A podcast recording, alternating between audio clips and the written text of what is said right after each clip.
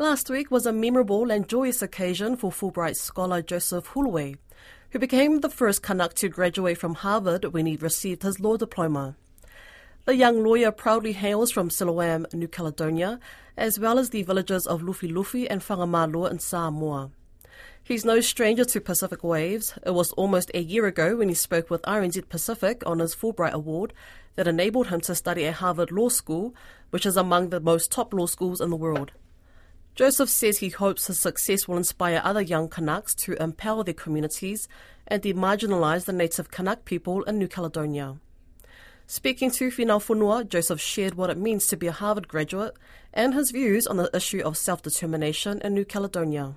You're the first Kanak to graduate from Harvard University, and during your graduation ceremony last week, you proudly displayed the Kanak flag as you received your degree. Could you describe that moment? What was it like? How significant is this? Yeah, it's uh, that's a really great question, and my honest answer is when I'm up there and I hold the flag, I really feel like it kind of feels like like it's a win for all Kanak people, despite a lot of the things that my people have gone through because of colonization, despite how we're still treated today in our own country it felt so proud to showcase to the world how much we can achieve. It really felt like I was able to do that for all of us.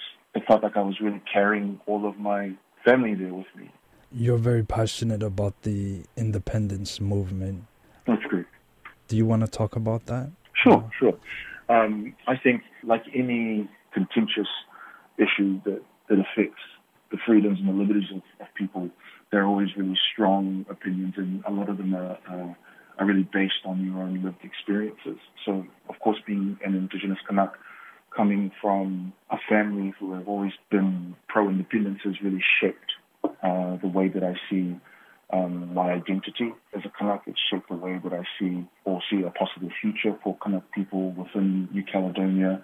And I can remember, you know, being as young as 13, 14 years old, and my father telling me about um, the particular independence struggles throughout the 1980s in New Caledonia, things like the Uvea hostage crisis, the Accords, and how they've been applied, and, and how this idea of, of, of like a neo-colonial uh, territory existing in a world where we're trying to allow for nations and states to have their own independence, I think was always something that I found quite disconcerting. I found it really strange that a country like France would talk about um, you know equality and liberty and and, and uh, freedom for all, but wouldn't guarantee that to a nation like New Caledonia, where they can see for themselves the effects of colonization on, on an, an, indigenous group was really hard for me to stomach, even just from an objective perspective, before I even think about the effects of colonization and how I see it firsthand and how it, and what it looks like for other Kanaks. It's pretty clear that colonization has really disenfranchised a lot of our people.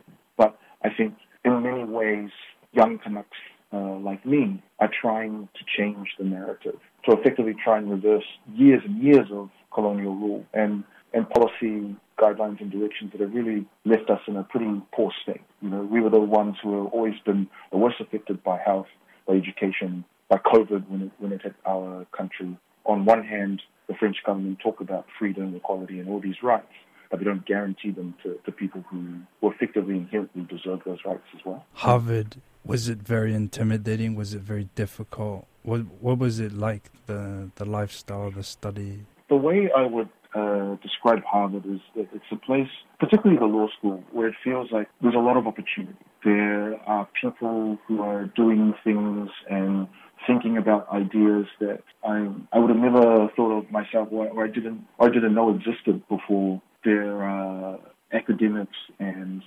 um, lawyers who are you know, really doing their best to push the the bell curve and, and move the law in a in, you know, in, in certain ways in, in all different kinds of areas of, of law. So that was quite inspiring to see. Um, it's also a place where it felt it can feel very overwhelming and I did feel overwhelmed at times. I did feel like sometimes you, you kind of lose yourself in uh, being in a place like, like Harvard because it's it's it's a real bubble. Um, it's a place where you meet some really amazing people. I met some some amazing First Nations people to really connect with, with a lot of not just uh, indigenous communities, but also black communities. That was really special to be a part of. But ultimately, it, it can be hard. It can be difficult. There are things you're having to learn that are brand new. But uh, there was there were some great people that I met that were really supportive, and yeah, it was an amazing experience. Just hearing you talk about meeting First Nations people, Mm. was there like a sense of solidarity or something like that? Yes, absolutely. I think that that's what uh, made uh, the experience really memorable.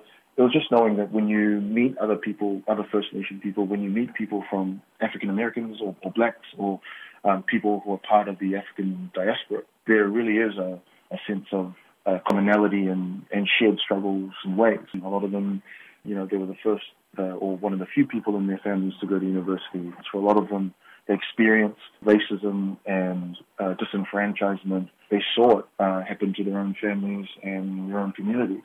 And for a lot of them, that's why they went to Harvard, because they knew that it was a vehicle uh, to allow them to change not only their, the lives of their families, but the lives of their communities as well.